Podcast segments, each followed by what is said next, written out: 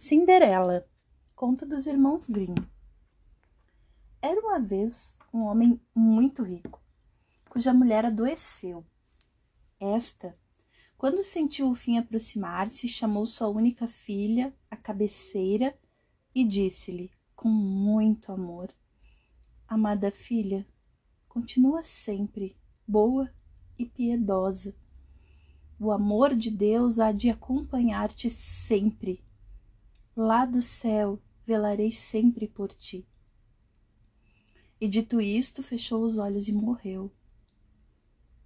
A menina ia todos os dias para junto do túmulo da mãe, chorar e regar a terra com suas lágrimas. E continuou boa e piedosa. Quando o inverno chegou, a neve fria e gelada cobriu o túmulo com um manto branco. Quando o sol da primavera o derreteu, o pai casou-se com uma mulher ambiciosa e cruel. E já tinha duas filhas parecidas com ela em tudo. Mal se cruzou com elas, a pobre órfã percebeu que nada de bom podia esperar dela, pois logo que a viram, a disseram com desprezo. Que é que essa moleca faz aqui? Vai para a cozinha, que lá é teu lugar. E a madrasta acrescentou: Tens razão, filhas. Ela será nossa empregada e terá que ganhar o pão com seu trabalho diário. Tiraram-lhe os seus lindos vestidos, vestiram-lhe um vestido muito velho e deram-lhe tamancos de madeira para calçar. E agora, já para a cozinha, disseram elas rindo. E a partir daí, a menina passou a trabalhar arduamente desde que o sol nascia até altas horas da noite ia buscar água ao poço, acendia a lareira, cozinhava, lavava roupa, costurava, esfregava o chão. À noite, extenuada de trabalho, não tinha uma cama para descansar. Deitava-se perto da lareira, junto ao borralho, cinzas, razão pela qual puseram-lhe apelido de gata borralheira. Os dias se passavam e a sorte da menina não se alterava. Pelo contrário, as exigências da madrasta e de suas filhas eram cada vez maiores. Um dia o pai ia para a cidade e perguntou às duas enteadas o que queriam que lhe trouxesse. Vestidos, lindo vestidos, disse uma. Joias, disse a outra. E tu, filhinha, gata borralheira, o que queres? perguntou-lhe o pai. Um ramo verde, da primeira árvore que encontrares no caminho de volta. Terminada a compra, ele comprou os vestidos para as enteadas e as joias que tinham pedido, e no caminho do regresso cortou para a filha o ramo da primeira árvore que encontrou, uma oliveira. Ao chegar em casa, deu às enteadas o que a tinham pedido e entregou à filha o galho da oliveira, que produz azeitonas. Ela correu para junto do túmulo da mãe, enterrou o ramo na terra e chorou tanto que as lágrimas o regaram. Começou a crescer e tornou-se uma bela árvore. A menina continuou a visitar o túmulo da mãe todos os dias e certa vez ouviu uma bonita pomba branca dizer-lhe: Não chores mais, minha querida. Lembra-te que, a partir de agora, cumprirei todos os teus desejos. Pouco depois, o rei anunciou a todo o reino que ia dar uma festa durante três dias, para a qual estavam convidadas todas as jovens que queriam casar-se, a fim de que o príncipe herdeiro pudesse escolher sua futura esposa. Imediatamente as duas filhas da madrasta chamaram a gata borralheira e disseram-lhe: Penteia-nos, veste-nos pois temos que ir ao baile do príncipe para que ele possa escolher qual de nós duas será sua esposa. A gata, borralheira, obedeceu humildemente, mas quando viu as duas luxuosamente vestidas, desatou a chorar e suplicou à madrasta que também a deixasse ir ao baile. Ao baile tu? respondeu ela. Já te olhaste no espelho? A madrasta, face à insistência da gata borralheira, acrescentou, ao mesmo tempo que tirava um pote de lentilhas para as cinzas. Está bem. Se separares as lentilhas em duas horas, irás conosco. A menina saiu para o jardim a chorar e, lembrando-se do que a pomba lhe tinha dito, expressou o seu primeiro desejo. Dócil pombinha, rolinhas e todos os passarinhos do céu, venham ajudar-me a separar as lentilhas. Os bons de prato e os maus de papo. As duas pombinhas brancas, seguidas de duas rolinhas e uma nuvem de passarinhos, entraram pela janela da cozinha e começaram a bicar as lentilhas. E muito antes de terminarem as duas horas concedidas, separaram as lentilhas. Entusiasmada, a menina foi mostrar à madrasta o prato com as lentilhas escolhidas. Muito bem, disse a madrasta com ironia. Que vestido vai usar? Além disso, tu não sabes dançar. Melhor ficar em casa. Desconsolada, a gata borralheira começou a chorar ajoelhou-se aos pés da madrasta e voltou a suplicar-lhe que a deixasse ir ao baile. Está bem, disse ela com cinismo. Dou-te outra oportunidade. Voltou a espalhar os potes de lentilhas sobre as cinzas. Se conseguires escolher as lentilhas em uma hora, irás ao baile. A doce menina correu ao jardim e gritou Doces pombinhos, rolinhas, passarinhos do céu, venham me ajudar-me a separar as lentilhas. Os grãos bons no prato e os ruins no papo. De novo, duas pombas brancas entraram pela janela da cozinha e depois as pequenas rolas em um bando de passarinhos, o pic-pic-pic, e escolheram e voaram para sair por onde entraram.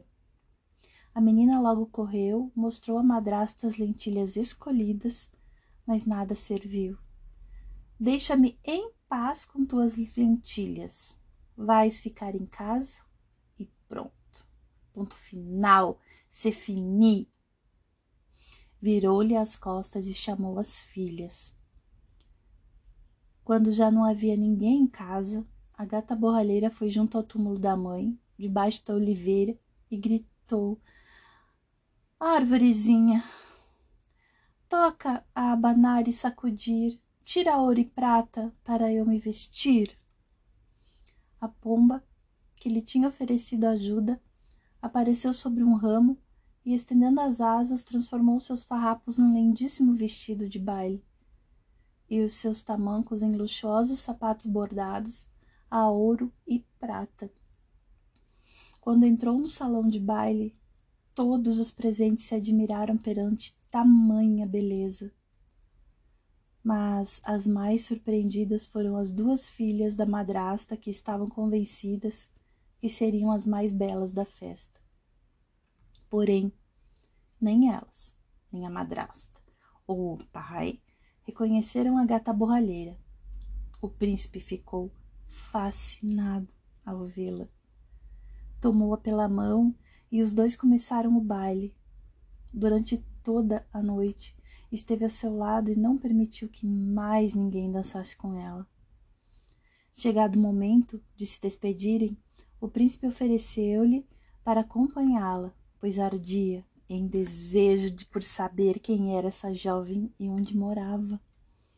Mas ela deu uma desculpa para se retirar por momentos e aproveitou para abandonar o palácio a correr e deixar embaixo de uma árvore o seu formoso vestido e os sapatos.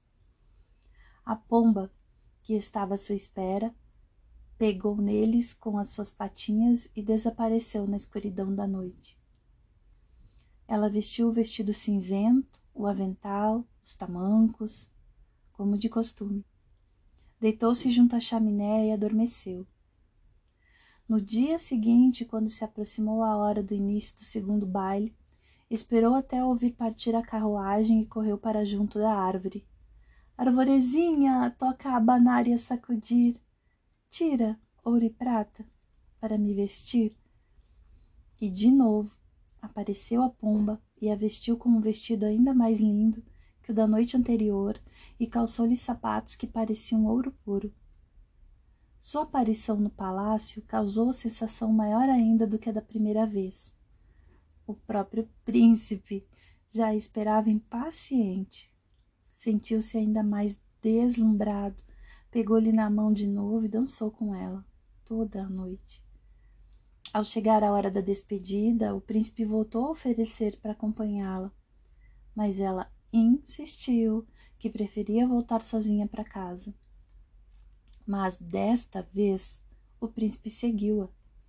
De repente parecia que tinha sido engolida pelo chão. Em vez de entrar em casa, a jovem gata borralheira, de vergonha, escondeu-se atrás de uma frondosa oliveira que havia no jardim. O príncipe continuou a procurar nas redondezas até que, decepcionado, regressou ao palácio. A gata, borralheira, abandonou então o seu esconderijo e, quando a madrasta e as filhas chegaram, ela já tinha tirado as vestes faustosas e posto seus trapos velhos. No terceiro dia, quando o pai fustigou o cavalo e a carruagem se afastou com sua esposa e filhas, a menina aproximou-se de novo da árvore e disse: Arvorezinha, toca abanar e sacudir, atira ouro e prata para eu me vestir. E a pomba, uma vez mais, trouxe-lhe um vestido de sonho, de seda, com aplicações de suntuoso chale e uns sapatos bordados a ouro para os seus pequeninos pés delicados. E depois colocou-lhe sobre os ombros uma capa de veludo dourado. Quando entrou no salão de baile, a belíssima gata borralheira foi recebida com exclamação de assombro por toda parte de todos os presentes. O príncipe apressou-se em beijar-lhe a mão e abrir o baile, não separando dela toda a noite. Pouco antes da meia-noite, a jovem despediu-se do príncipe e pôs-se a correr. O príncipe não conseguiu alcançá-la, mas entrou na escadaria os sapatinhos que ela tinha perdido durante a sua precipitada fuga. Apanhou e apertou-o contra o coração. Na manhã seguinte, mandou seus mensageiros difundirem por todo o reino que se casaria com aquela que conseguisse calçar o precioso sapato.